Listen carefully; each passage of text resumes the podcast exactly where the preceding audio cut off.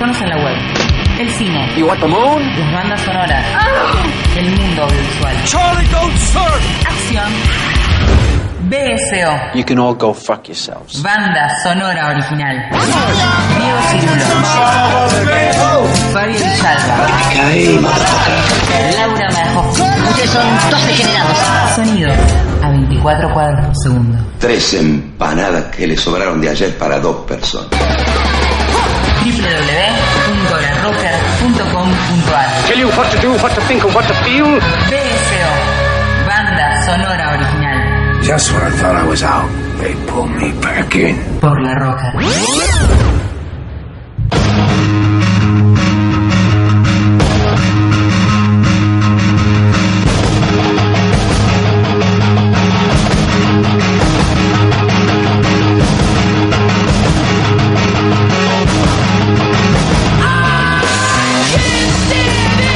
Señoras y señores, bienvenidos a una nueva entrega de Banda Sonora Original, otro jueves nocturno por la Rocker. Y tenemos una sorpresa, sí, una sorpresa. Había una voz que nos faltaba, sí, había, ve, ahí se escucha de fondo, una voz que nos faltaba, una voz que se fue a México, ¿no? Como dice la canción, casémonos vía México, Paraguay. Bueno, no se casó en México ni nada por el estilo, fue a laburar, No.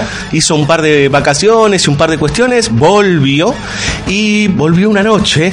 I'm back. Volvió Laura Marajowski al piso de nuestra querida radio. ¿Cómo le va? Hola, ¿qué tal? Buenas noches a todos. ¿Cómo andan? Bueno, ¿cómo andás vos? Ay, que te tenemos perdida en el, en el éter. Los extrañaba, los extrañaba mucho, la verdad. ¿Qué anduviste haciendo, Marajowski? ¿Qué anduve haciendo? No, fui a cubrir ahí un eventillo gastronómico. Un eventillo, te fuiste un mundial, algo así. Sí, sí, sí, al World Class, que es como el mundial de la coctelería, por decirlo, que se hizo en México DF este año, así que me, me llevaron a, a cubrir allá. Estuvo Bueno, muy, ¿qué- muy qué- lindo. ¿me puedes explicar qué te trae por aquí? ¿Qué me trae por aquí? Bueno, hoy tenemos un programón. Ajá. Eh, vamos a hablar de los llamados frenemies. Frenemies. Sí. Amigos enemigos, para el que no parla el inglés. Pero me, no, me gustó mucho, me gusta mucho la palabra porque el inglés tiene esa cosa que hay algunas, eh, algunas eh, expresiones eh, que son muy, muy, muy específicas, ¿no? Como el jeringoso para nosotros, Eh, claro, ponele. ¿No? o el Rosary Casino. Claro. No, es muy genial porque eh, en este caso cuando hablamos de amigos enemigos o de, o de frenemies, estamos hablando de... ¿Vieron esas personas que se hacen como medio amigas? De gente que en el fondo no les cae muy bien.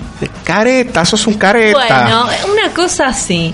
Este, Te dice el audio, Juano. Te dice- Eh, que hemos hecho ya programas sobre amistades o atravesados transversalmente por alguna temática vinculada con la amistad y esto, bueno, difiere un poco de eso, ¿no? Son como relaciones amor-odio. A mí me gusta porque aquí está como esa dualidad de como te quiero, sos mi amigo, te admiro, quiero ser como vos, me identifico, pero... Como te quiero, te aporreo. Exactamente. Una cosa así. Es, es como esta, esta idea de eh, el- el- la amistad peligrosa, podríamos Sí, decir, ¿no? Como sí, que lo querés, tenés cierta afinidad, pero por otro lado hay un montón de cosas en las que te confrontás. Sí, sí, es más, este, bueno, en, al- en algunos casos se dan dinámicas un poco más, por decirlo de alguna forma, ¿qué eufemismo podríamos usar? Psicóticas, Ah. pero... Ok. Claro, el eufemismo, ¿viste? No, eh, y en otros, bueno, quizás este sí rozan las situaciones de amor-odio que muchos, bueno, que, que uno está más acostumbrado a tener ese tipo quizás de dinámica, ¿no? Eh, pero mm, es divertido también porque es muy delgada la línea entre te quiero y entre quiero ser vos y Sí. entre te quiero matar para reemplazarte, digamos, Mm. ¿no? Como una cosa Bueno, uno de los elementos o los tomar tu lugar, sí, sí, sí, vamos a ver un, un- un par de películas en esa tónica, ¿no? Si ustedes tienen algún tipo de cuestión para confesar con respecto a frenemistades Claro. o amigos enemigos, 11 32 83 98 22 es nuestro WhatsApp. Ahí está Juan Sixto esperando que le manden algún este audio y que le digan, mira, no, no, no se me ocurre nada, o que quieran dejarnos algún tipo de mensaje, como también por mail en mensajes arroba larrocker.com.ar o en nuestro benemérito Facebook y Twitter. Sí. Ahí buscan Beseo la Rocker y ahí enseguida. ¿Eso qué es, Juano? ¿Qué? Elise, no, Elise Q, no. Dice que Yo déjenos sé. mensajes. Claro. No, y también este pueden llamar amigos despechados, amigos descorazonados, Upa. a dejar mensajes. ¿Te ¿De qué parece? ahora causa común? No, claro, no, no, esto termina siendo caso cerrado, ¿no? claro. Claro, no. Eh, si les parece, si les parece, Marajowski, vamos a empezar con la primera película de la noche. ¿Cómo no? Mean Girls, sí, película de Mark Waters, que, bueno, habla de unas chicas en un secundario que se portan bastante mal. Bueno, Mean Girls es como en algún sentido creo que es una teen movie, ¿no? Un poco eh, entramos en esa categoría, las llamadas coming of age movies o teen movies, eh, películas adolescentes, Sí. pero ya más de los noventas, ¿no? Bueno, en verdad 2000, ¿no? Sí, Que sí, esta ya- 2000 lo que pasa es que es un 2004, pero en realidad es, es un devenir de, de ese tipo de de comedias. ese digamos. tipo de comedias, sí, que igual son un poco menos naive que las que salían en los 80, ¿no? Sí. Como ya en otra tónica.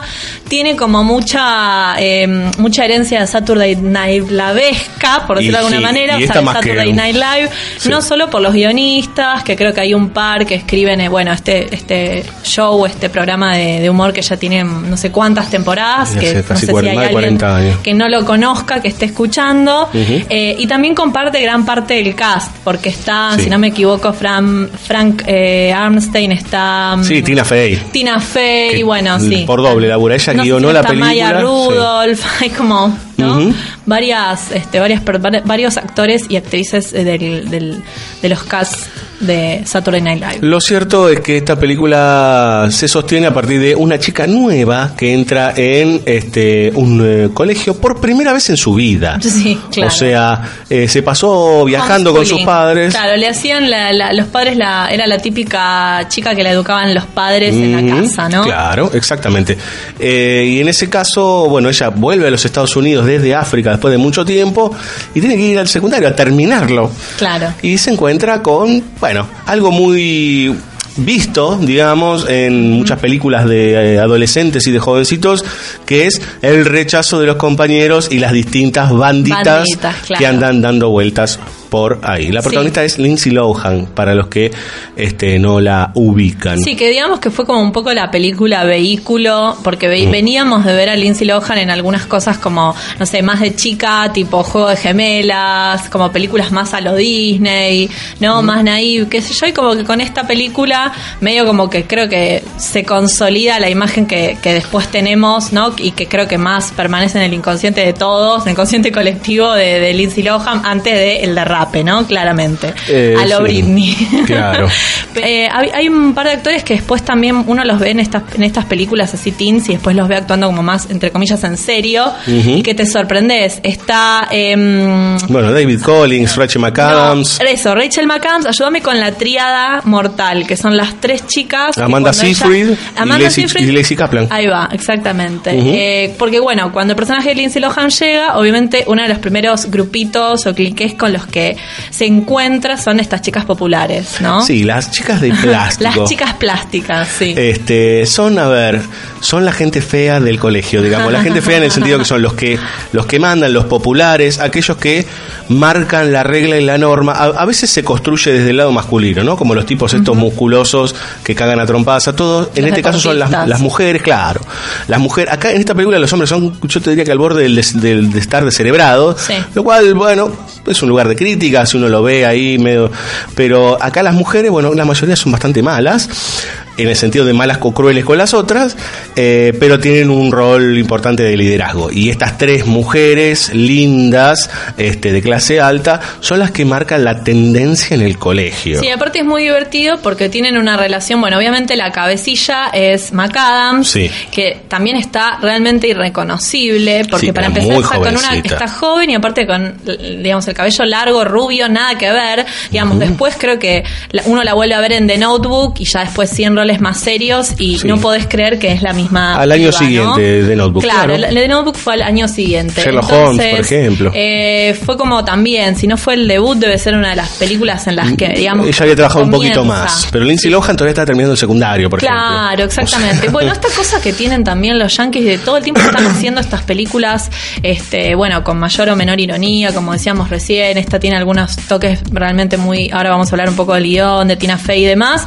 Pero el tema de poner actores que son más grandes de su edad haciendo de pendejos. Ah, es una sí. cosa que la Bueno. gente piensa que la gente no se da cuenta, ¿viste? O sea, Pero, a ver. 20, las ponen a hacer de, no sé, vamos, vamos, a, vamos a un recontra ultra hit, volver al futuro. Volver al futuro, sí, ¿no? bueno, Michael Fox no tenía 16 ni 18 años ni No, mamado. No, no, no. Bueno. pero eh, Fox siempre tuvo carita juvenil. Sí, Eh, yo tengo que la volví a ver en el cine cuando se reestrenó y, le- y te dabas te dabas cuenta, ¿Te cuenta? sí, sí te das cuenta. Quizás uno era muy niño y muy inocente. No, uno la, Y la se ve la ve normalmente y lo deja pasar. Bueno, pero- o Beverly Hills 90210, mirá, serie que también, ¿cuántas temporadas tuvo? Uf. Igual lo veías a los tipos y decís, estos flacos no dan adolescentes, pero bueno, no, no, para, pero para esas estructuras funcionan así funciona, ya, sí. listo, se Este, acabó. Pero y, mm, digo, interesante el, el dato de color que tirás de que Lindsay Lohan realmente estaba en el secundario Sí, cuando sí, estaba haciendo la peli. Sí. Bueno, y la película es muy graciosa porque, bueno, el guion realmente es, es bastante eh, sardónico, ¿no? Tiene como, digamos, muestra un poco esta cuestión de lo, lo siempre, lo de siempre, ¿no? La exclusión, quiénes se quedan adentro, quiénes se quedan afuera, por qué. Bullying. El bullying, claro.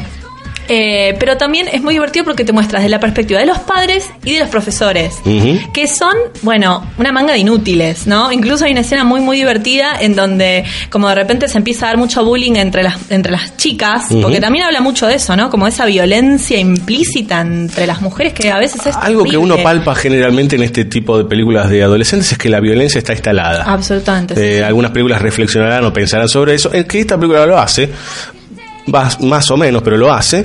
Este, y en algunas pasa de largo, digo, ¿no? Eh, Sí, de hecho, la tríada esta eh, lo que tiene es un hate book o una cosa así, como un libro de, como, o burn book, no me acuerdo cómo lo llaman, sí. de como de odio. Entonces, donde se juntan Sí. a hacer como collages de, viste, de sus compañeros y ponen las peores cosas. Sí, sí, ¿no? o- Como- o- o chisme. chismes. Claro. Claro, bueno, entonces el argumento es- realmente es más o menos lineal, te va mostrando la trayectoria de esta piba, de cómo de outsider hacer una más. Pero es este loco grupito. porque es este, este eh, hay una suerte de construcción de viaje en la película porque te cuento porque es un viaje simbólico, obvio, ¿no? Eh, ella entra, obviamente no la acepta nadie, no tiene ni idea de la del 90% de las Claro. cosas porque No tiene códigos sociales, de que hecho, interesante. eh, está buenísimo con el tema de los códigos de la música, ¿no? Los- Las pibas están escuchando los Backstreet Boys y ella no sabe qué son, digamos, Claro. ¿no?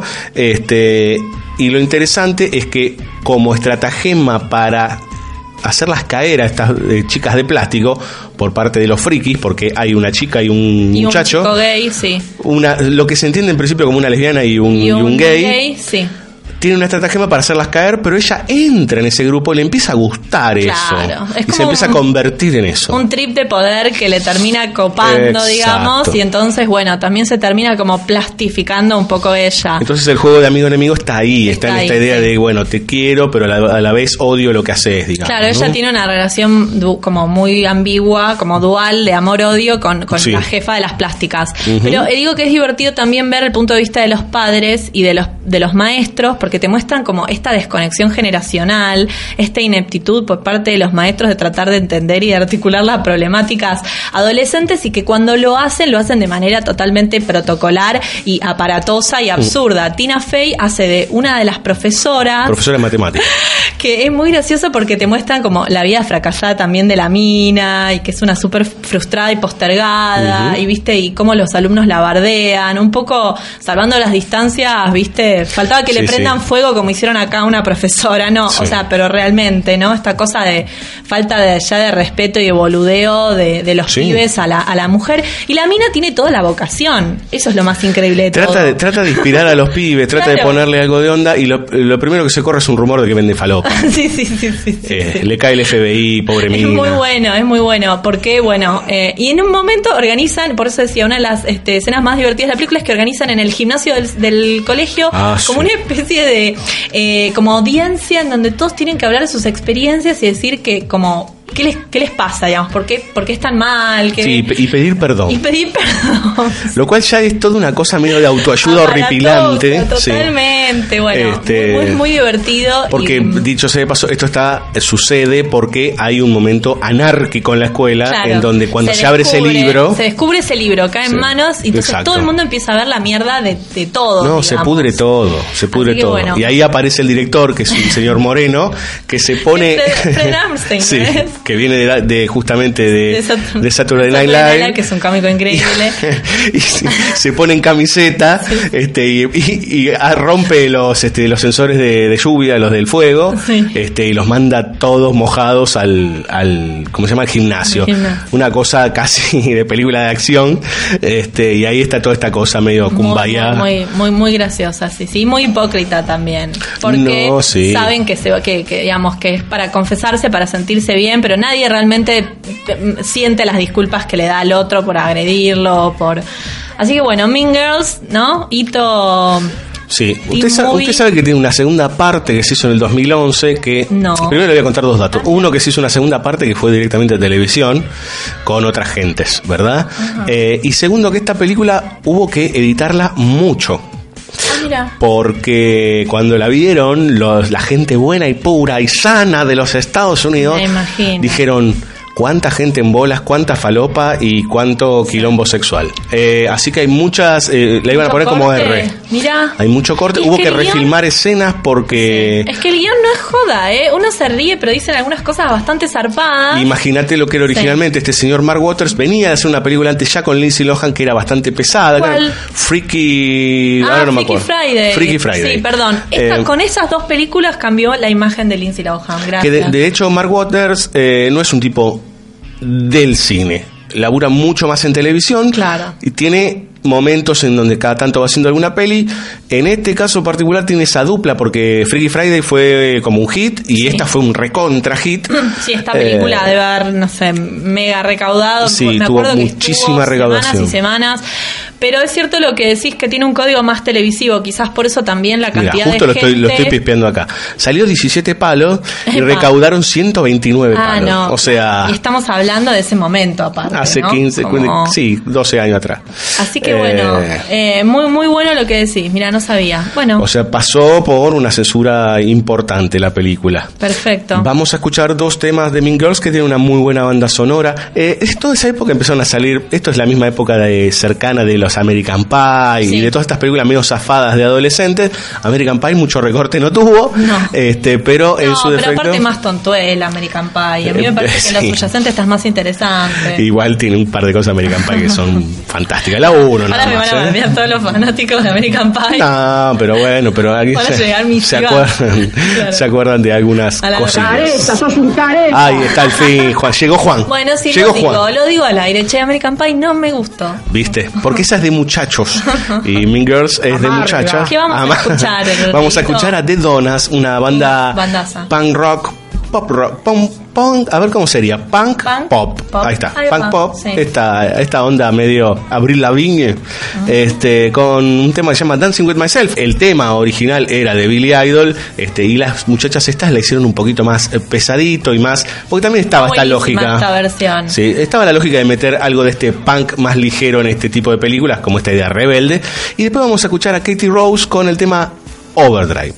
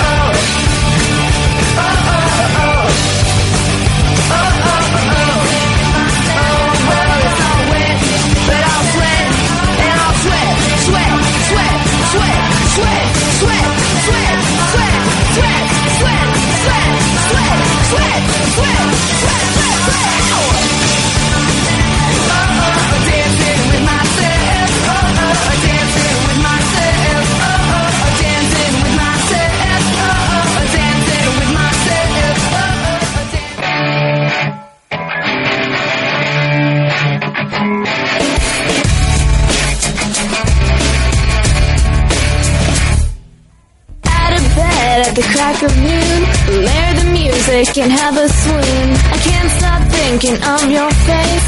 La la in the Lulu maze. I'm six feet under the Bodhi tree with my crap new age philosophy.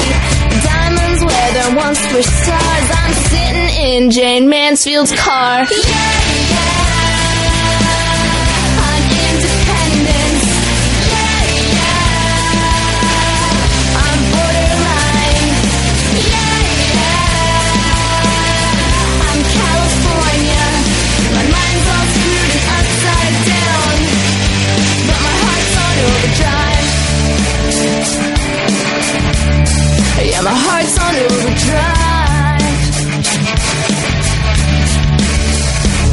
I need to take a shower when I look at you. You sting and hurt like a bad tattoo. I wish you'd change my point of view. I cruise the canyon to get some breeze with hidden treasures up my sleeve. I like the light and hate the heat, but I'll lick the blood right off your street. Yeah, yeah. I'm cherry cola.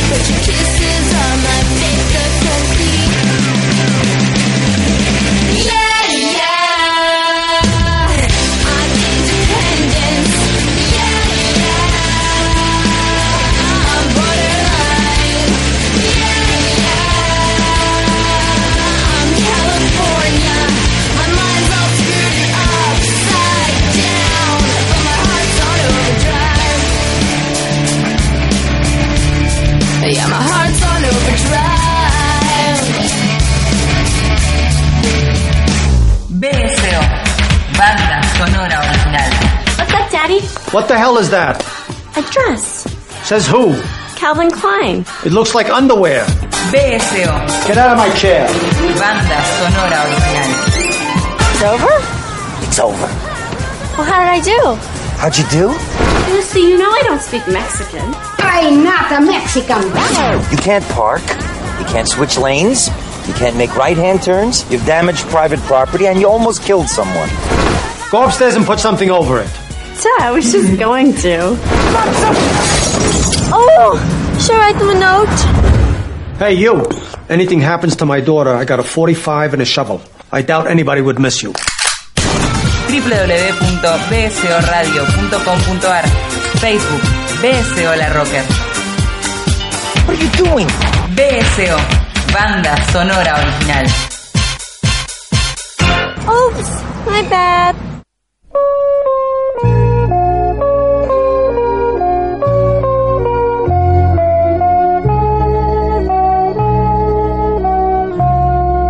Muy bien, señores, segundo bloque a la italiana en banda sonora original.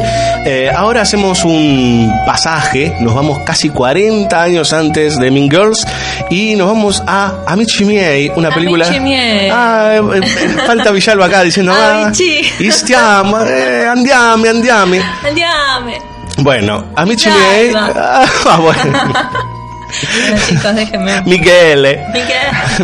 Andiamo, Michele. ¿De qué va esta peli, Diego? Eh, la verdad que no sé, así que podríamos ir a la música. No, mentira. Eh, Amici miei es una comedia de Mario Monicelli, un director que ya para esa época era muy probado, digamos, un tipo que venía, inclusive sus primeros cortos eran del cine mudo, este, un tipo con una trayectoria vastísima, a ver, este, dirigió la Armada Brancaleone, por ejemplo, este, y este tipo logra como el verdadero super hit de su carrera con esto que es Mis Amigos, una película, a ver, muy especial. para los argentinos particularmente y para la cultura italiana, por un par de cuestiones. ¿De qué va? Bueno, son cuatro torrantes de una edad avanzada, ¿sí? una edad de tipo de arriba de los 45 años, que no quieren tomar ningún tipo de responsabilidad. Son cuatro ratones. Estos tipos dicen que su vida es una vida de gitanos, ¿sí? O sea, se la pasan andando en auto, dando, haciendo pavadas, jodiendo a la gente. Cada uno tiene un perfil, ¿sí? Hay un periodista, hay un conde, hay un médico, hay un tipo que es un enamoradizo. Bueno, son cuatro y se suma un quinto, ¿verdad? Que es un, un, este, mm, un médico, justamente. Y uno es un dueño de un bar, que en ese bar irán todos los personajes habidos y por haber.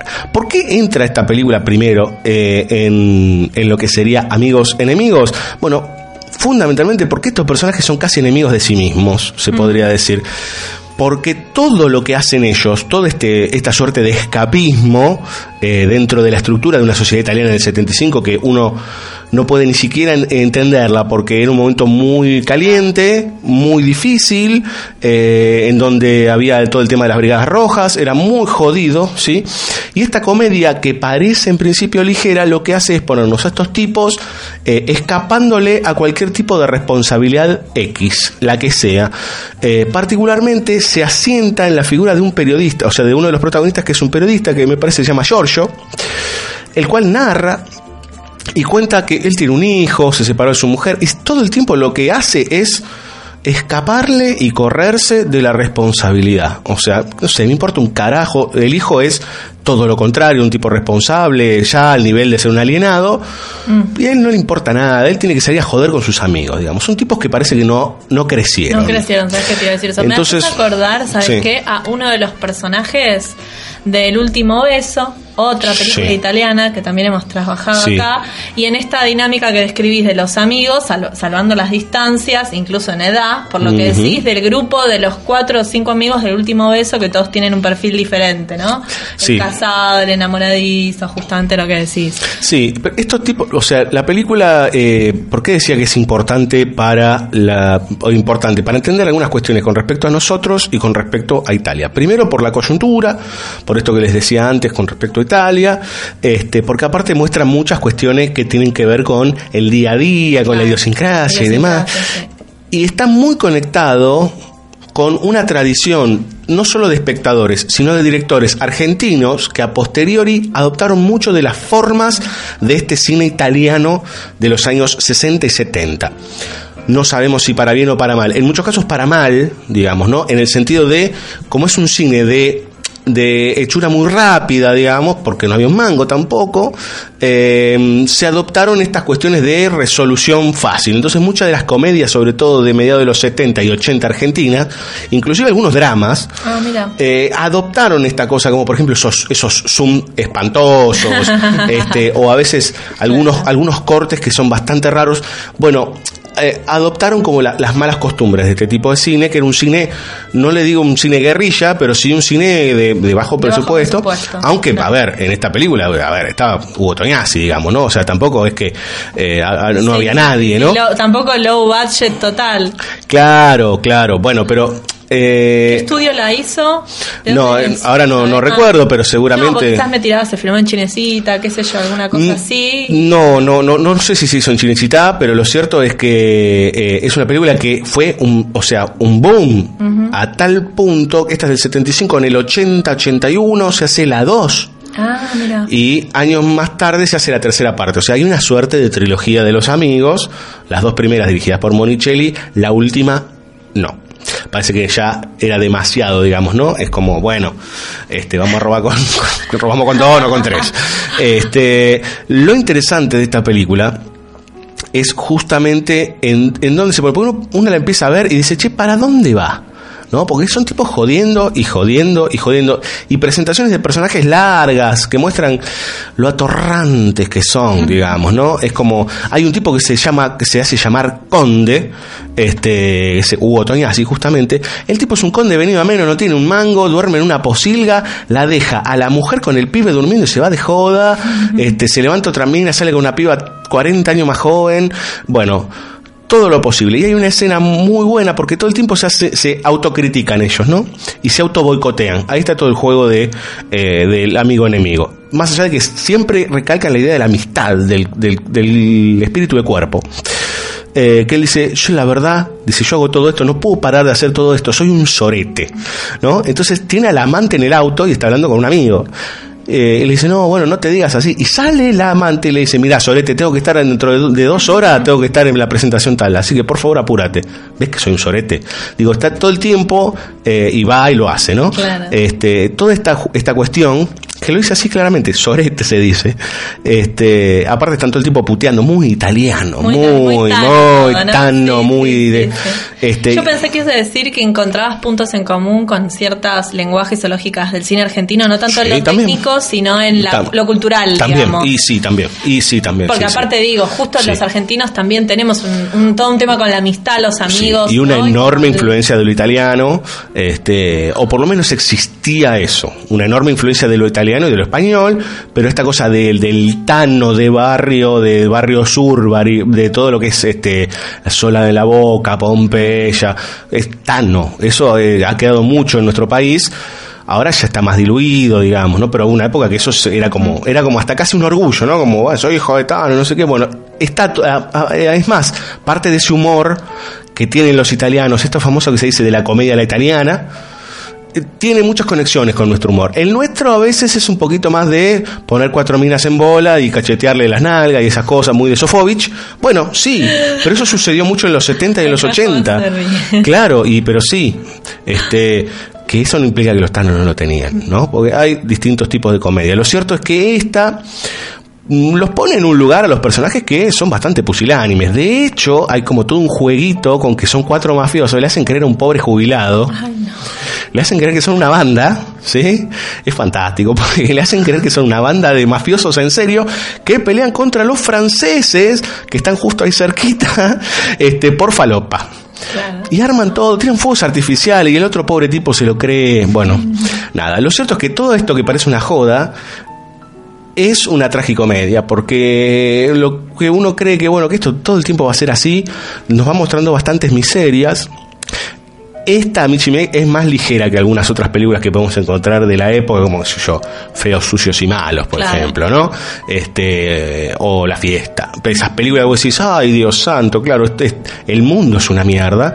En este caso hay como una cosa medio amarga, dulce amarga, podemos decir, este, con, hasta con, inclusive con un final bastante duro. Pero me parece interesante esta idea de que no conjugar esta idea de los amigos entre sí como enemigos, sino que ellos mismos son enemigos de muchas cuestiones en relación a cuando el día que tenés que poner las pilas no sabes ni cómo hacerlo, digamos, ¿no? Con ciertas este, responsabilidades mínimas, no con la sociedad, con los que te rodean, con el mundo, digamos, con tu mundo. Entonces hay algo muy, muy lindo. Eh, mínimo, y con esto ya vamos a escuchar música, los protagonistas, digamos, ¿no? Los actores. ¿Quiénes son los actores? Bueno, para empezar, Hugo Tognazzi, ¿sí? Philippe Noiret, ¿sí? Duilio del Prete, Gastón Moschin. Gastón Moschin es justamente un personaje muy importante para aquellos que vieron El Padrino 2, ¿sí? Eh, aquel personaje de la mano nígura, ¿sí? ese que venía vestido de blanco este, y que todos le lo saludaban y él, movía la mano muy, muy italiano, es este mismo señor. O casualidad que esto es tres años después y uno ve las distancias, o sea, físicas, y no lo puede, no lo puede entender como una película es antes que la otra. En El Padrino 2, ¿sí? Eh, es un hombre gordo que uno le debe dar más de 55, 50, claro, 50 y pico de años. Acá- En esta dice, oh, este es un cuarentón, flaquito. Bueno, se caracterizó para el rol. Increíble, increíble. Se llama actuación. Es eh, fantástico. Él estuvo mucho en películas de mafia, de acción y en dramones italianos. Bueno, Coppola no fue ningún gil y se lo llevó para El Padrino 2. Eh, no, pero perdón, a ver, El Padrino 2 del 74, uh, un año de distancia, bueno. Bien, vamos a escuchar eh, un poco de música luego de esta eh, película italiana. eh. Vamos a escuchar justamente Monicelli. de Monicelli. Vamos a escuchar, compuesto por Carlo Rusticelli, ¿sí? que es el que se encargó de toda la banda sonora de Amici Miei del 75, una canción sí, justamente que eh, cierra la película del año 1975, cantada por Gilda Giuliani, que se llama Amigos Míos.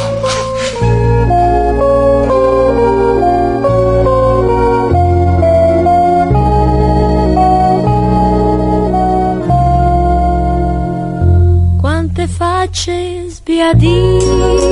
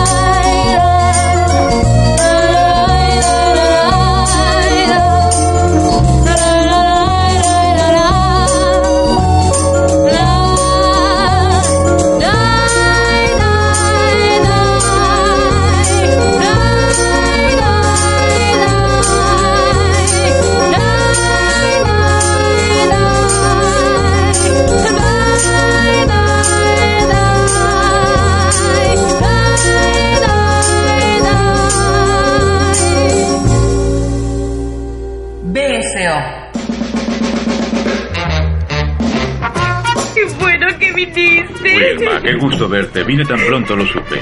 Gracias, Frank. No hay por qué. ¿Dónde está Norbert? Aquí está, Frank. Banda sonora original. Un gran policía que fue emboscado por unos vulgares y cobardes matones. Mi pobre Norbert. Era tan buen hombre, Frank. Un hombre no debe morir así. Tienes razón, Ed. La mejor forma de morir es envenenado, o que te arrojen de un avión sin paracaídas, o que te muerda un perro rabioso. Así quiero morir yo.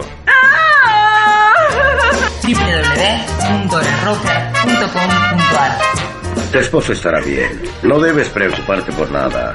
Tienes razón, Wilma. Pero yo no esperaría para llenar la tarjeta de donación de órganos. Lo que quiero decirte, Wilma, es que en cuanto Norbert mejore, nos dará mucho gusto verlo trabajar otra vez con nosotros. A menos que quede como un vegetal. Que así es como va a quedar. El cine. Las bandas sonoras. El mundo audiovisual. Roca.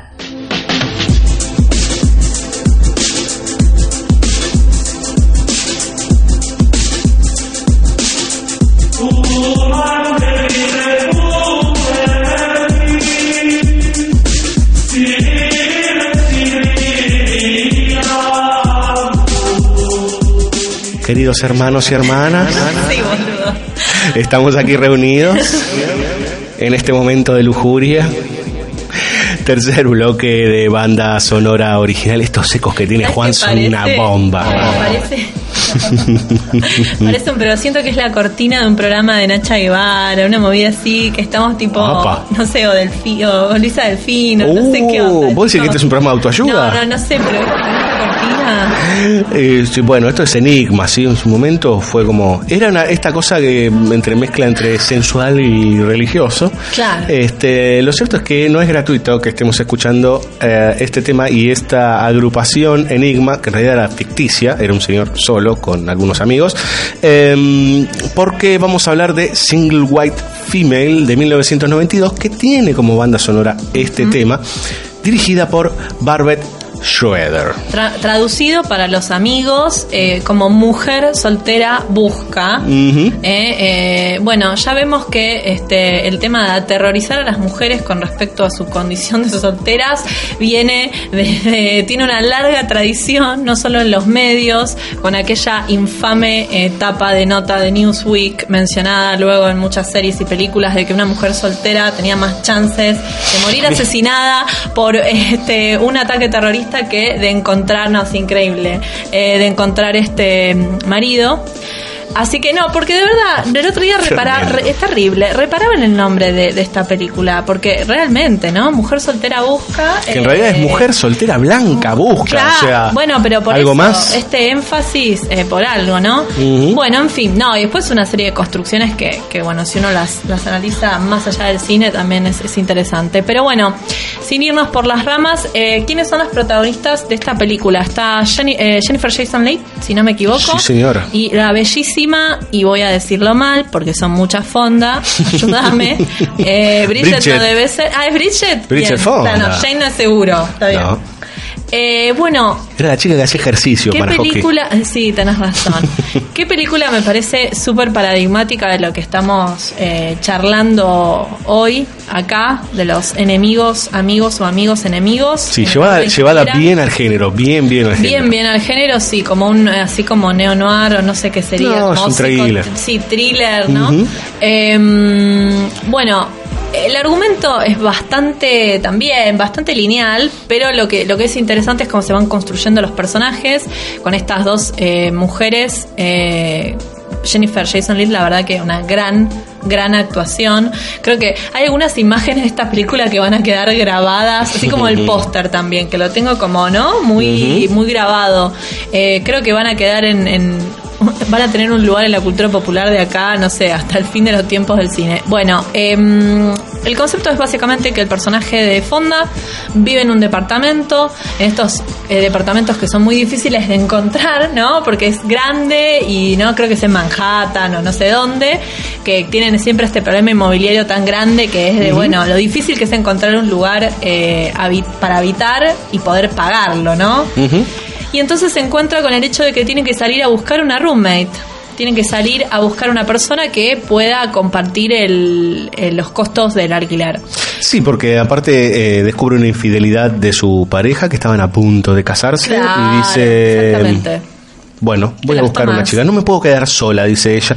Lo cual es una medida ya en principio bastante extraña, digamos. No, no, no sé si me la voy a bancar sola. Este, se acaba de separar. Sí, Bueno, sí, sí, Voy a buscar a alguien por el diario. Es muy interesante porque está bueno lo que decís, me das pie porque se conecta un poco con lo que decía al principio. Creo que hay un doble juego, ¿no? Como que por un lado la, la excusa formal es esto de compartir los gastos, si bien ella es una mujer profesional, que en principio uno pensaría no, no tiene problema en mantener un departamento así.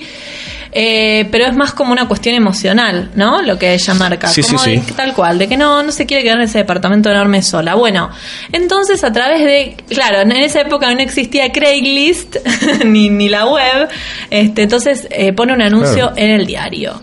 Y aparece en la puerta de su departamento esta chica eh, bastante inocentona, ¿no? En principio. Parece una chica de pueblo. De campo, sí, sí, sí, así Sí. como muy, eh, este, sí, campesina. Eh, bueno, después de todo un día de estar viendo, eh, de estar entrevistando gente que ya siente que no va a encontrar, ¿no? A nadie que pueda compartir con ella el departamento. Está y- a punto de decidir por una que Sí. parece muy buena y muy dulce y aparece esta chica. Y aparece esta piba. Eh, bueno, se muda, lleva sus cosas al departamento y empieza la convivencia. Y es muy interesante la dinámica que se da porque, bueno, son dos personas eh, que no se conocen, son com- completos extraños, ¿no? Y también hay un juego y un trabajo interesante que, bueno, lo que es meter a una persona ajena en tu casa y tener que desarrollar toda la cotidianidad, ¿no? La vida en conjunto. Se van haciendo amigas ellas. Sí, sí, te- empiezan a entablar una relación muy muy cercana, digamos, Sí, empiezan a, de acompañamiento. de Quieren co- conocerse, de- quieren conocerse en serio. Sí. Pero pasa que, a ver, como todas, me- como todas las medidas desesperadas, que es justo una película de Barbara Schroeder que se llama igual, eh, viene una respuesta desesperada. Esa respuesta desesperada tiene que ver con que ella se separó de ese novio porque tuvo, bueno, un desliz Un desliz, sí. con su ex mujer, el, eh, este muchacho. Estaba casado. Y él intenta reconquistarla hasta que finalmente eso sucede. Y eso sucede al poco tiempo que está esta chica nueva. Claro. ¿sí? Lo cual ya pone un lugar bastante horripilante a este triángulo. Claro, se arma ¿sí? como una especie de triángulo en donde ella, como vos bien decís, para paliar el hecho de la soledad, la angustia o lo que sea, este, bueno, decide com- compartir su vida y después se encuentra con que vuelve este hombre y bueno, nada, el hombre empieza a ir a la casa, empieza a compartir la cotidianidad con ella, se genera por momentos situaciones como de química entre el personaje Jason eh, Leith, que a su vez también va teniendo toda una evolución, porque empieza como una chica muy tímida y muy, ¿no? Aparentemente con poco mundo, con poca calle, digámoslo, recatadita y se va como, ¿no? Sensualizando. Sí, se va sensualizando y empieza a entrar la película en algo que uno al principio no advierte, pero que está bastante bien medido, eh, que me parece que es como de repente empieza a encontrar algunas patologías en este personaje y que al principio pareciera ser inseguridad, pero esa inseguridad se va transformando, Sí. va entrando en una metamorfosis Está que muy bien deviene administrado, como vos decís. Sí, sí, sí. Es, sí, es- sí. es- es una película, en serio, es una película casi de manual en ese sentido. Es como a los 14 minutos, es para los que alguna vez leyeron algún manual de guion, a los Claro. 14 minutos es el primer plot point, después de media hora hay otro cambio y va su- es, es de, es de estructura, pero Así. en vez de durar una hora y media, dura una hora 45 esta película, pero igual uno eh, percibe algo muy milimétrico en ese Sí. sentido, muy y en ese sentido, la protagonista Fonda también va percibiendo esos cambios milimétricos. Primero pero- parece celos. Pero significativos, en donde, claro, empieza a sentir que la otra demanda atención, que empieza a haber una tensión con su pareja que reentró nuevamente en la vida de ella. Después empieza lo que en un principio piensa como se siente halagada, porque ella quiere como parecerse a ella estéticamente incluso. Sí. Después resulta que empieza a, a chocarle un poco eso, porque, digamos, una vuelta el personaje de Jennifer Jason Leigh vuelve con el mismo corte y el mismo color de pelo y el mismo estilo que ella. Entonces es como de repente si te miraras en el espejo, ¿no? Empieza a haber un juego que parece de doppelganger, Claro. o sea, como de doble, y de hermanas gemelas. La película empieza con un plano que a mí me pareció fantástico. Yo hacía muchísimo tiempo que no veía esta película y no recordaba que la- ni siquiera arranca con las protagonistas, nada. Dos niñas en un baño mirándose, creo que una la está peinando a la otra o algo por el estilo, y la cámara pega toda una vuelta alrededor de ellas hasta que se pone por detrás y las dos, con el mismo gesto, miran al espectador. No, sí, sí, sí, Eh, impresionante. es, es impresionante bordan- bordeando lo escalofriante. Sí, sí, porque la, la película, como les decíamos, lo que no parece en principio, se termina convirtiendo en un thriller bastante pesado, este, psicológico, sí, en donde este, la mala en cuestión, Jennifer Jason Leigh, eh, a ver, tiene un gran problema, digamos, no puede terminar de administrar sus emociones ni su ni la relación Y con no los puede demás. superar también, que después obviamente se entiende un poco más, porque no es tampoco tan obvio y tan revelador el comienzo, que no puede superar la muerte de su hermana. No, no, que eso ni está, ¿no? Que este no está, claro, eh, pero digamos, se sobreentiende que es eso, eh, que falleció cuando eran, no, sabe- no sabemos, en algún momento de su infancia o adolescencia. Entonces también este, está como todo este juego de estar buscándola constantemente en las personas o en las relaciones que, que ella tuvo. Y no sé si no hay también una insinuación de que no es la primera roommate que ella tiene. Como que ella ya viene Hay un momento que de haber hecho esto un par de Sí, veces, ¿no? dice eh, como algo así como "Uy, me tuve que encargar de la chica de Idaho, Claro. bueno, ahora me voy a tener que encargar de vos. Claro, Porque esto se va se va Como a un patrón, ¿no? Se va a las manos esto, o sea, para, para aquellos que la quieran ver, es un thriller muy de los mucho. 90, muy de los 90. La semana que viene vamos a hacer una especial de thriller de los 90 que se van a volver No locos. se lo pierdan porque va a estar impresionante. Tenemos Sí. unos peliculones. Esto es como un tentempié, ¿no? Eh, sí. Pero estoy muy tentada de escribir una de las escenas, pero no, no sé si hacerlo. Pero una de las escenas que digo que van a quedar grabadas en el inconsciente. Spoiler alert, dale. claro. Ya que todos dicen eso, ¿viste? Claro, ya que Yo todos lo odio, dicen, pero vamos a decirlo, los dale. chicos de HBO lo dicen. Claro. No, eh, hay una escena en donde el novio la convoca a Fonda, ¿no? Le dice, no, perdón. Ellos se tenían que encontrar, pero el Sí. punto es que, bueno, Jason Lee toma el lugar de ella. ¿Qué hace? Como se ve muy parecido. No, qué tremendo. se pone el mismo piloto, Una ¿no? escena de un felatio. Tremendo, y entonces Ah. va en lugar de la otra, y vos decís, pero bueno, ¿cómo el, el tipo este no se da cuenta? La Está, cuestión es que. está muy bien de- esa escena. Sí, Es, es muy, muy buena. Terrible. A través de un juego de luces, en fin, la cuestión es que tal cual, empieza a hacer el, el- el acto al, al caballero y el tipo de repente se da cuenta que, que no es su, su novia. Es que no se da cuenta, es muy loco. Y yo creo que también habla un poco de él.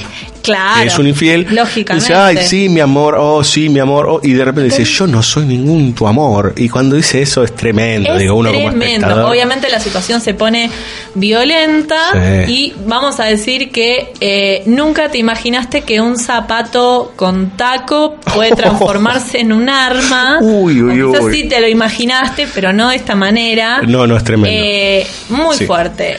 Creo que yo te digo que cuando me dicen mujer soltera busca, En la escena del zapato. te juro que pienso en la escena del zapato, no lo puedo evitar. Bueno, Bueno. en definitiva, una película que me parece que va da para rescatar de los noventas, ¿no?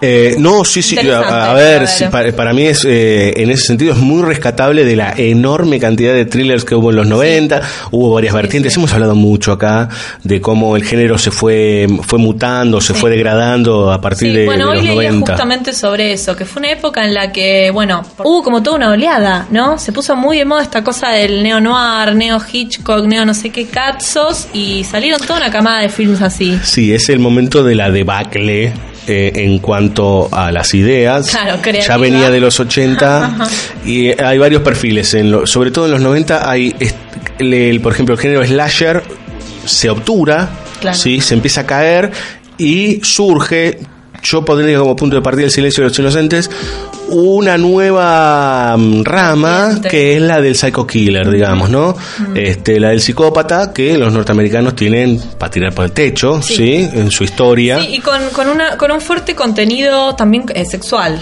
¿Eh? Bueno, es- también están por el otro lado los thrillers eróticos, con los cual- de los cuales ya hemos hablado con Villalba en su momento con estos del sexo neoliberal. Bueno, hubo mucho, sobre todo entre fines de los 80 y primeros años de los 90. Sharon Stone fue una de las este, de los íconos de ese, de ese momento. Eh, y Single White Female eh, funciona por ese lado. A ver, en ningún momento está la idea de la bomba sexual ni nada por el estilo. no, de hecho, Bridget Fonda es una mujer hermosísima. Pero más pero refinada. sí, incluso, por otro lado. Pierde cierta sofisticación. Es que, es que va por ese lado, va por el lado más. lado. Sí, sí. Entonces, eh, es, este es como más un thriller clásico, pero se nota, exuda noventas. Uno lo ve y dice: Sí, Esta película no puede ser en otro momento que no sea en los No, noventa. chicos, es genial. Los la peinados, música, todo. la todo. música, la vestimenta, todo. Bueno, Y la música, ¿Qué vamos a evidentemente, vamos a escuchar a Kathmandu, una banda de rock and roll de los años 80, con un tema que se llama La manera en que me haces sentir bien.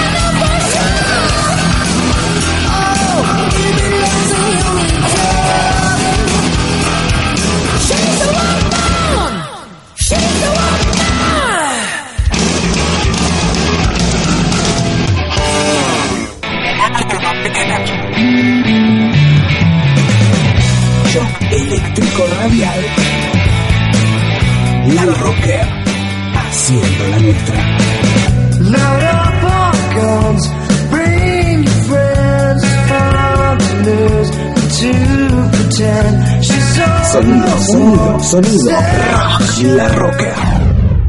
Intertexto. Tu emprendimiento necesita una mano. Necesita una mano.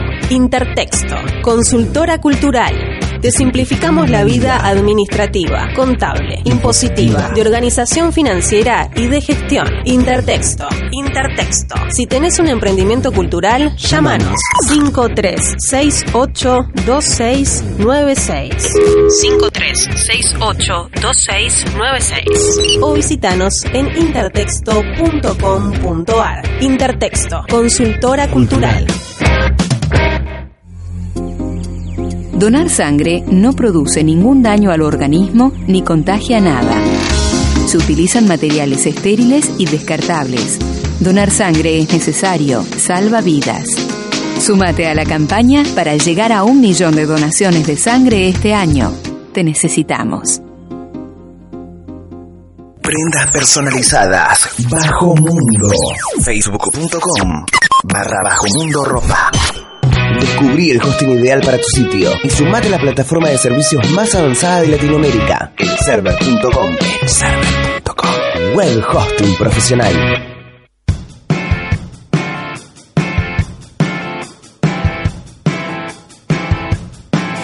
Conectados a la misma estación, vivimos esta historia de locos. Que nos salva, nos tira una red y estamos cambiando el futuro. Rocker la que suena otra vez, contando esta historia de locos. Que nos une en una misma canción, la rocker te atrapa en la red social del rock. Y hay muchas cosas por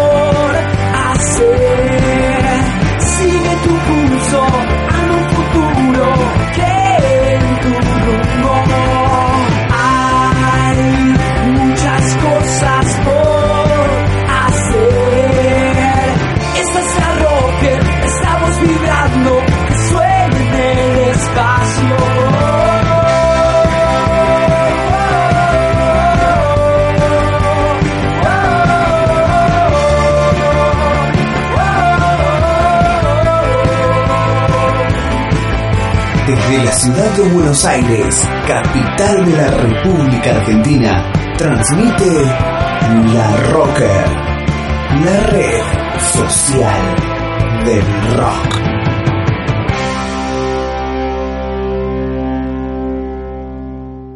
moment I wake up. BSO. El cine habla. El cine escucha. I When I wake up, Wondering what to wear now. I say a little prayer for you.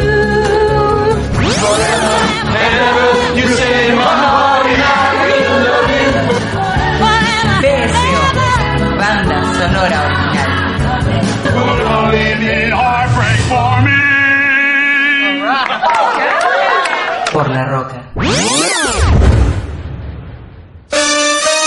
shake your body, baby, do that conga. No, you can't control yourself any longer. Come on, shake your body, baby, do that conga. No, you can't control yourself any longer.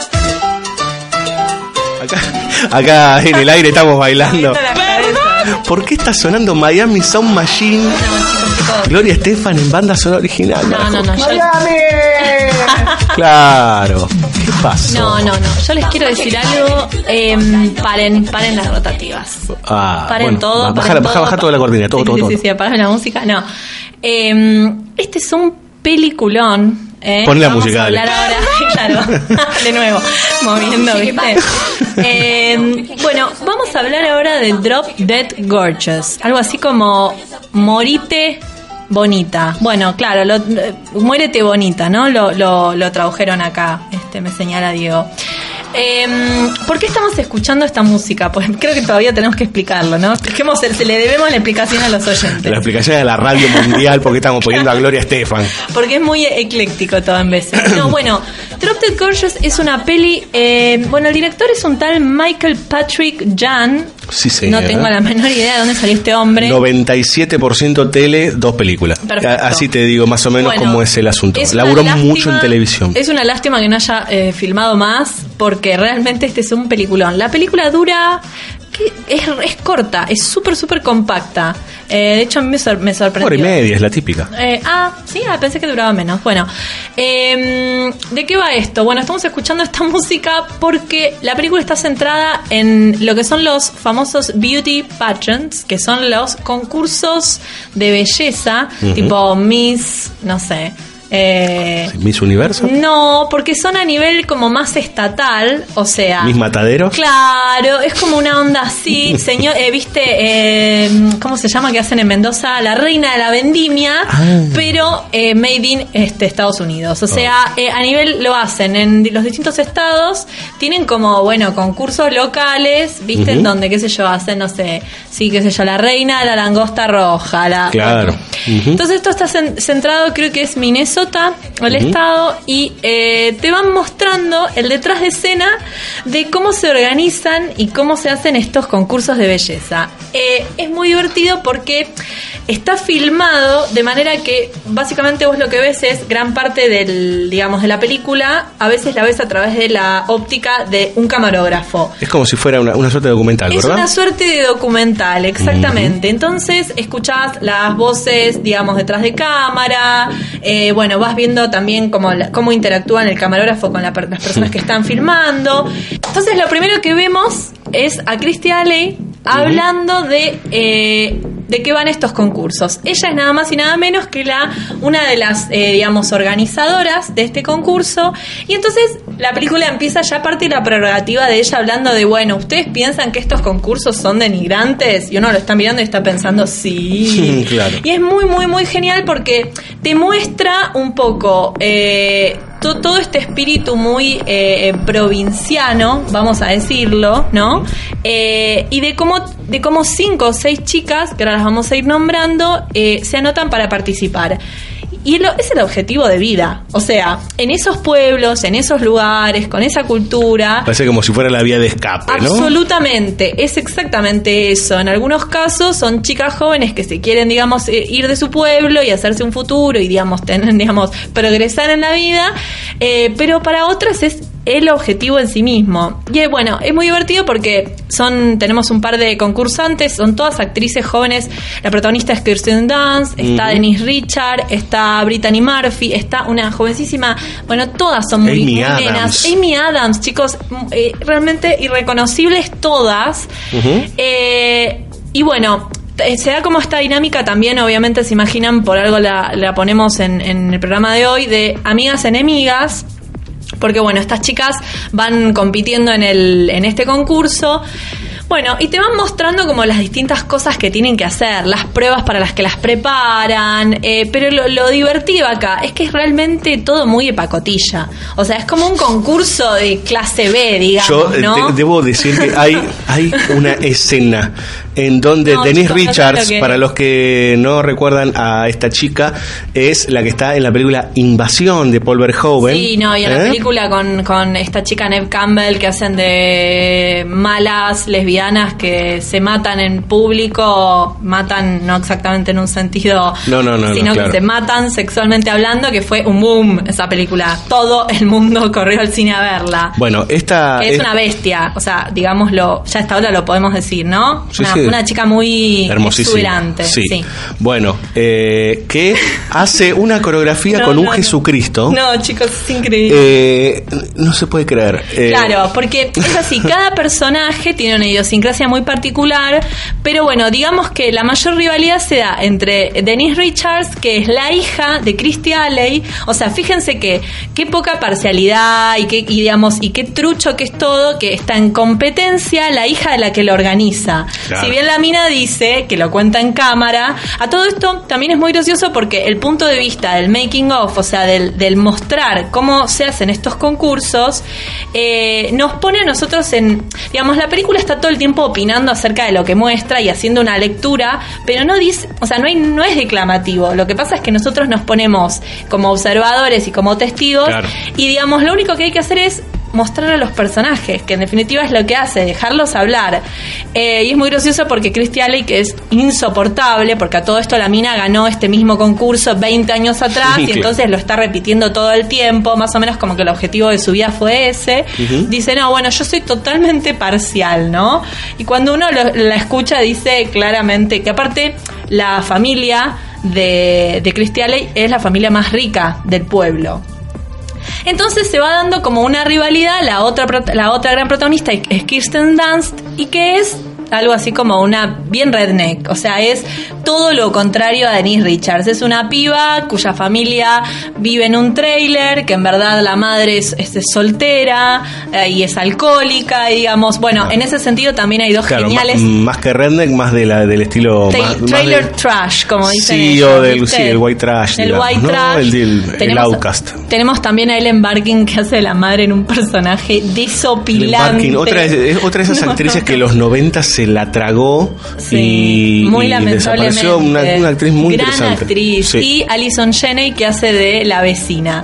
El punto es que es, es una especie de historia de Cenicienta en donde te muestran cómo la piba está pobre. Claro, es la más talentosa de todo este grupo de inútiles, que aparte son todas, viste, distintas idiosincrasias, como ponerle Brittany, Brittany Murphy, qué sé yo, es una piba eh, que está compitiendo porque los padres la obligan y que el hermano se fue a Nueva York eh, y es gay, y entonces tiene como todo un mambo con eso, tipo el hermano le manda postales vestido de Liza Minnelli, ponerle la piba lo, lo niega, ¿no? Claro. Todo el tiempo, porque claro, estamos hablando de un background muy conservador, muy religioso. Tenemos a Amy Adams, que es la clásica rubia porrista, entonces está todo el tiempo, sí, yay, viste, gritando y qué sé yo, pero que en definitiva, eh, y los vemos a poner el grupo de- del novio y los amigos, que también la siguen a todos lados, se hacen hinchada y rompen cosas, es como... Vos fíjate que nosotros tenemos muy- como muy adoptado el tema de la de las porristas por las películas, Sí, porque por, nuestro acá en nuestro país no, a ver, No existen, en, no. en los últimos años empezaron a aparecer estos estas chicas que están en la entrada de los partidos de fútbol. Ah, claro, cierto. Y Las no, diablitas. eh, claro, las y todo eso Sí. que eh, obviamente es una, una cuota de exhibicionismo casi grosero, pero sí, sí. casi no, grosero. Misógino es poco. Sí, sí, pero, objetual, bueno, pero eh, más allá de eso, Sacudiendo el orto en nosotros, televisión. sí, sí, bueno, eh, bueno, sí, pasión de sábado, todo eso. Pero más allá de eso, eh, nosotros tenemos idea de eso puntualmente por, eh, por las películas eh, Por las norteamericanas. películas, Sí, totalmente. O sea, no, no tenemos una idea, o no, no sé si funcionará eso en otros eh, niveles sociales, digamos, en otras este, capas No, bueno, sociales, pero no fíjate creo. que acá estás hablando de un pueblo muy chico, donde tenés distintos Sí. tipos de clases sociales y es como un rol No, no, que trasciende Las todo. porristas o sea, no hay están en, barreras. en toda es como- estructura donde hay un, o un secundario o una universidad y Sí, porristas. Y sobre todo donde hay eventos deportivos. O sea, Sí, co- claro, como vos claro. decís, es muy de la cultura deportiva allá. Sí, sí. Así que bueno, la cuestión es que todo esto está cruzado, o sea, digo, no solo es un análisis eh, sociológico y desopilante de lo que son estos concursos, lo que significan para las mujeres y lo que digamos, sino que encima hay una trama de como de también suspenso thriller, porque ¿qué pasa? Van, Marajoski. van muriendo una a una las pibas. Marajoski. ¿Quién está? ¿En esta película está Dan West? Sí. Y así ligeramente me lo decís. Perdón, bueno, es que es un personaje muy chiquito. Te dije Ah. que, te, que te dije que era un supercast. Es un Sí. supercast, igual es un cameo, hace tipo de un presentador de, de estos concursos.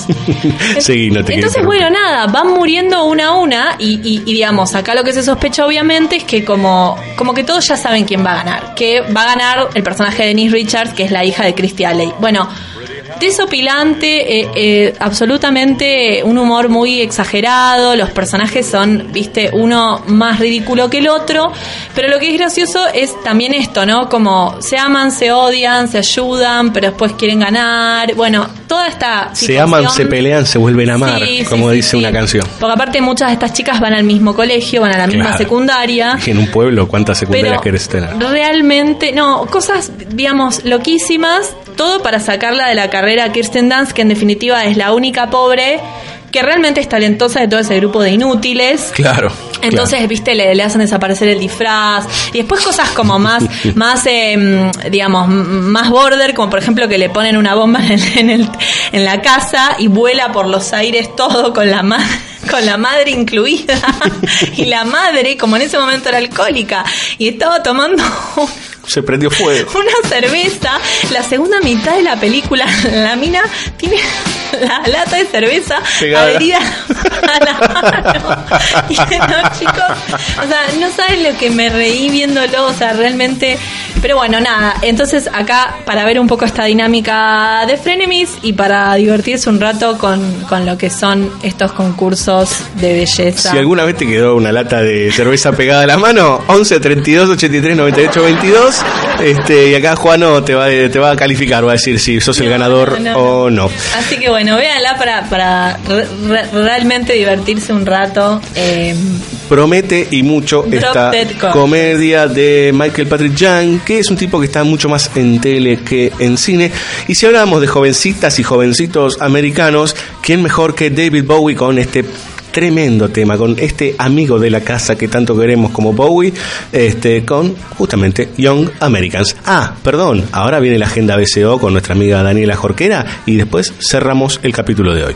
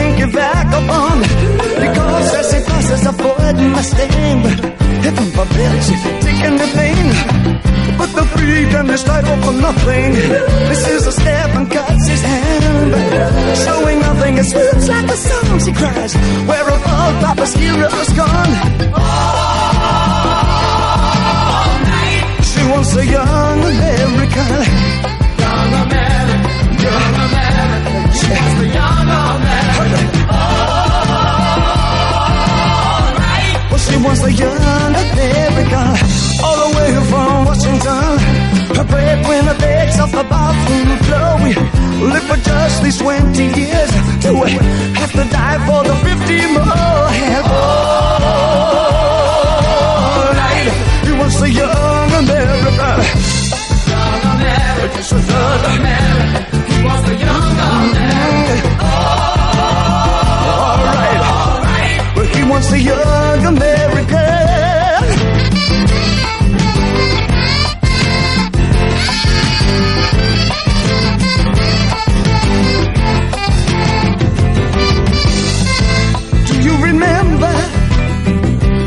President Nixon? Do you remember the bills you have to pay, or even yesterday?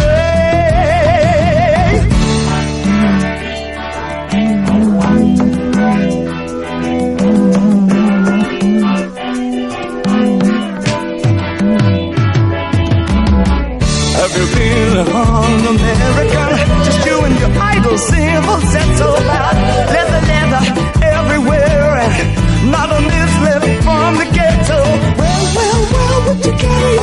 in case, just in case of depression? Sit on your hands on the bus of survivors, blushing at all the Afro sealers. Ain't that close to love? Well, ain't that close to love? Well, it ain't that far to door. Her heart's been broken just like you have. All night, what the young American.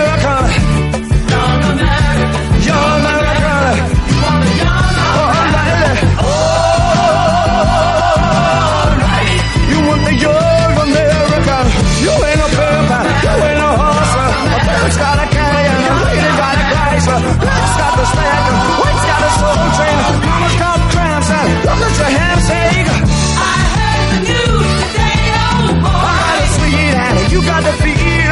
Is there a man who can say no more? Is there a woman I can suck on the door. And a child I can look without judging. Is there a rebellion that will write before they die. Ain't you proud that you stuck our faces? Ain't there one dance song that can make me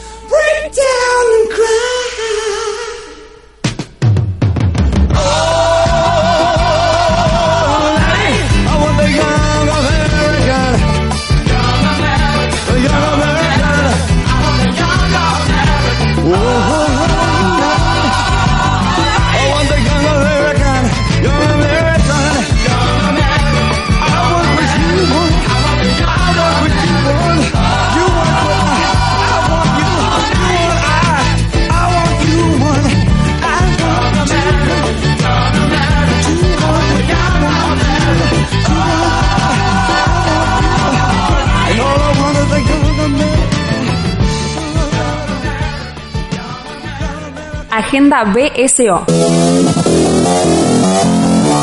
Las fechas del cine y la música. www.bcoradio.com.ar Agenda BSO. Las fechas del cine y la música. Cine. Jueves 12 de octubre. Kingsman, The Golden Circle, de Matthew Vaughn. El muñeco de nieve, de Thomas Alfredson. El castillo de cristal, de Deston Daniel Cretton. El futuro que viene, de Constanza Novik. Línea mortal, de Nils Ardenoplev. 50 primaveras, de Blandine Lenoir. El informante, de Peter Lanzmann. Delicia, de Marcelo Mangone. Un hombre honesto, de Cristina Groseva y Petar Balchanov. Jueves 19 de octubre. Geotormenta de Dean Devlin. Amityville, El origen de Sheldon Wilson. Sinfonía para Ana de Ernesto Ardito y Birna Molina. 26 de octubre. El seductor de Sofía Coppola. Thor Ragnarok de Taika Waititi. Loving Vincent de Hugh Welchman. Pequeño vampiro de Richard Klaus y Carsten Killerich. Melanie, Apocalipsis Zombie de Cole McCarthy. Veredas de Fernando Crisenti. 2 de noviembre. Jigsaw, El juego continúa de los hermanos Spirit. Berry Seal de Doug Liman. Los decentes de Lucas Valenta Riner. Te esperaré de Alberto Lecky. Corralón de Eduardo Pinto. Solar de Manuel Abramovich. Volver a empezar de Babo de Form. Agenda BSO. Música. 14 de octubre. Zúquero, en Teatro Coliseo, Buenos Aires. Estelares, en Teatro Bar Sala Ópera, La Plata. 15 de octubre. Divididos, en Teatro Flores, Buenos Aires. Jarabe de Palo, en Teatro Ópera, Buenos Aires. The en La Trastienda, Buenos Aires. La familia de Ukeleles, en La Tangente, Buenos Aires. 17 de octubre. In Flames, en Teatro Vorterix, Buenos Aires. Jimmy Burns, en Blend Irish Pub, Quilmes. 21 de octubre. Capanga, en Teatro Gran Rivadavia, Buenos Aires. Coverhead, en The Roxy, Buenos Aires. Los Cafres, en XL Abasto, Buenos Aires. 24 de octubre. Chick Corea, en Teatro Gran Rex, Buenos Aires. Gene Simmons, en Estadio Malvinas Argentinas, Buenos Aires. 27 de octubre. Joaquín Sabina, en Arena Maipú, Mendoza. Laberizo, en Estadio Único La Pedrera, Villa Mercedes. Marcela Morelo, en La Trastienda, Buenos Aires. Ciro y los Persas, en Plaza de la Música, Ciudad de Córdoba. 28 de octubre. Il Divo, en Estadio Luna Park, Buenos Aires. El Siempre Eterno, en Uniclub, Buenos Aires. La perra que los parió, en Auditorio Oeste, Morón. Hermética, ácido argentino, en XL Abasto, Ciudad de Córdoba. 29 de octubre. John Mayer, en Hipódromo de Palermo, Buenos Aires. Onda Vaga, en Teatro Cultural Conex, Buenos Aires. 31 de octubre. Tropic Memphis, en Group, Buenos Aires. 2 de noviembre. Halloween, en Estadio Luna Park, Buenos Aires. Agenda BSO. Las fechas del cine y la música. www.bcoradio.com.ar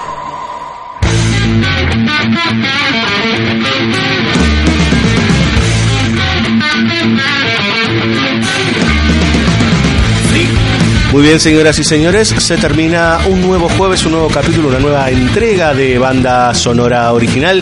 Volvió Marajowski, volvió una noche, nos trajo comedias, nos trajo amigos enemigos, frenemies y toda esta Thrillers. cuestión frenética, gente que mata gente en vez de que busca. Lo cierto es que eh, Marajowski, que anduvo por México, anduvo por lugares así también, este, buscando cosas terribles, dice, bueno, también tengo aquí este, dos películas para comentarles brevemente Breve. antes del cierre. Sí, bueno, si hablamos de tríadas eh, malignas, no, esta cosa siempre de poner a que las, mal- las chicas malas sean tres. No sé por qué hay una fijación con el número. Por la Santísima Trinidad, pero malévola. Puede ser, ahí va, me gustó. La maléfica Trinidad. No podemos de- dejar de mencionar otra de estas eh, teen movies, pero sería teen movies gone bad, ¿no? Como vueltas medio malignas, que es Joe Broker, eh, sí, Joe Breaker, Sí. que vendría a ser, la traducción es eh, rompedor de mandíbulas. ¿Y por qué? Porque es un dulce que se come mucho en los Estados Unidos, que es básicamente una bola durísima. Es el, el crunch. que te deslo- disloca la mandíbula. Hubo acá Showbreaker, son esas pelotas este de caramelo grandes, duro, ¿no? duro, duro, sí. Bueno, también con una tríada de chicas que hacen cosas muy, muy, muy malas y muy feas. Véanla, no, porque también trabaja un poco con este humor así muy, muy negro. Por otro lado, Neon Demon, una película reciente de este bien amado, maldecido, etcétera, eh, Nicolas Winding Refn, Sí. este, este director polémico. No, pero quiero mencionar que me parece interesante porque trabaja muy de cerca con esta cuestión del, del, del amor-odio, de los frenemies, centrado en la industria de la belleza, justo que veníamos hablando, más Es específicamente de, de, la moda. El director de Alta Tensión, otra película que se Sí. discutió. Sí, sí, Oh. sí. Bueno, antes hablábamos de los concursos de moda, acá hablamos de eh, la industria del modelaje y de cómo básicamente canibaliza ¿no? a estas chicas jóvenes eh, que está centrado en Los Ángeles, que se acercan. eh, está interpretada por El Fanning. Y bueno, tanto te quiero, tanto te quiero y quiero ser vos que casi que te termino comiendo, ¿no? Oh, pa' la pelotita. bueno, con esta eh, declaración final. Literal y metaf- metafórica y, Sí, sí. y- y figurativa. Cierra por todos lados este, Laura Marjowski. Eh, comentarios eh, finales y anuncios. Eh, por un lado, mandamos saludos de cumpleaños. El día 9, cumpleaños Juan Cirulo, que es mi padre. 69 es eh, el- los años que ha cumplido. Le mandamos un gran abrazo. Por otra parte, el 15 cumple Adrián Smukler, un amigo de la casa. Y a mi prima Marcela Gentile, que cumple el 17.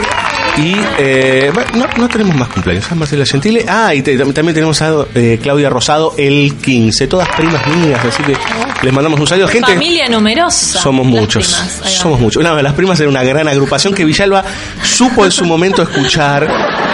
Donde estés, Villalba, sabés ¿En que hay un cassette de las primas para vos. Y Sí. escuchaba a las primas. Sí, sí, sí, yo no llegué. Este, yo no las escuchaba, yo las miraba. Este, pero más allá de todo esto, vamos a ponernos un poquito serios. Em, algunos cursos que tenemos que ir eh, comentándoles. Primero los cursos de A Sala Llena. A partir del 20 de octubre, eh, Santiago Balestra va a dictar cuatro clases acerca de la historia de los FX, o sea, de los efectos especiales en el cine. Sí, muy interesante, en librería Aquilea de 19 a 21, todos los viernes, cuatro viernes a partir del día eh, 20, sí, justamente. Por otro lado, sigue el curso de eh, Ángel Fareta sobre Hitchcock. En realidad, el curso de Fareta arranca ya. En, en estos días está arrancando, octubre y noviembre, justamente eh, hablando de El Maestro del eh, suspense. Por otro lado, Tomás Luzani entrega un curso de lenguaje cinematográfico a partir de Los Simpson. No Epa. sé, fíjense a ver qué onda con este curso que Para es todos los miércoles. sabores, para todos Sí. los gustos, para todos los sabores. Para todos los Madre Ya me mía. el- Em, ya arrancó este curso también, pero este por ahí pueden irse a alguna clasecita que la pagan individualmente y escuchan este de qué se trata y de paso también comentan algo, se enteran de algunas cuestiones. Y cerramos con un amigo de la casa, que es Nicolás Aponte, que a partir del día 26 de octubre comienza una serie de charlas sobre textos y manifiestos de cine, Eso. ¿sí? Para saber más sobre esto va a ser todos los jueves a las 19 horas, 6 encuentros. Si tienen ganas, él lo plantea en principio como charlas de debate. Después, yo calculo que más adelante empezará a dar cursos. El amigo Aponte que la sabe lunga. Eh, entran a Facebook y lo buscan como Apo Apontinopla, ¿sí? Y allí él les puede explicar claramente de qué va toda esta idea de generar charlas acerca de textos y manifiestos de cine a través de los años, digamos, ¿no? Porque hay buena cantidad de material. Qué interesante. Pero qué interesante Pero qué todo interesante esto. todo esto. Gracias La Rocker, gracias Bunker, gracias Shinobi, Shinobi. gracias a Sala Llena. Una- un eh, saludo para los chicos de Sala Llena. Sí, le mandamos un saludo pronto, muy prontito. Puede que haya alguien de Sala Llena sentado aquí con nosotros, Chan, chan. Este, parloteando sobre algún que otro director interesantísimo que, bueno, será parte de un nuevo especial eh, autores. Eh, gracias a todos ustedes por estar del otro lado. Gracias Juan Sixto, Master of Puppets de la Rocker. eh. Este, bueno, no quedamos en los Trend Topic. No quedamos en los Trend Topic. Parece que no nos han votado, no, nos No, quieren. no, no, no es nuestro año, pero No. volveremos, ¿eh? Volveremos, volveremos. No, bueno, no. No, y sí, el 2018 vamos, vamos por todo, ¿eh? Vamos, por Vamos todo. Argentina. Vamos de retirarnos a Argentina. boxes, regenerar, ¿eh? recargar fuerzas. Tomar un juguito de tomar un naranja. jugo de naranja, replanteamos y volvemos, ¿no? un corte, una quebrada. Y dale, que va. Una línea menos. Gracias a Fabio Villalba y gracias a Marajoski que volvió en persona. ya no estaba más Sí, el. eh, ni en la- forma de fichas ni en holograma. No, ni la Estoy fantas- acá, fantasmagoria de así dando vueltas. Hablábamos de vos. en cuerpo y... Todo el tiempo hablábamos de vos y vos no estabas, Marajoski. Era como. Ay, no. ¿Y qué hubiera dicho Marajoski? Y si Marajoski dijese, y bueno. Traje tequilita para todos, ahora vamos a brindar. Tequila. ¿eh? Mira, bueno. Bien mexicano todo. Nos vamos con un tema que se llama Beat You Up, señores eh, de, de Pristines. Nos vemos la semana que viene con, eh, bueno, thrillers, ¿no es cierto, ahí guardemos el tequila para la semana que viene. ¿eh? sí, un vodka, diría yo. sí, sí, sí. Chao, gente, nos vemos la próxima. Adiós.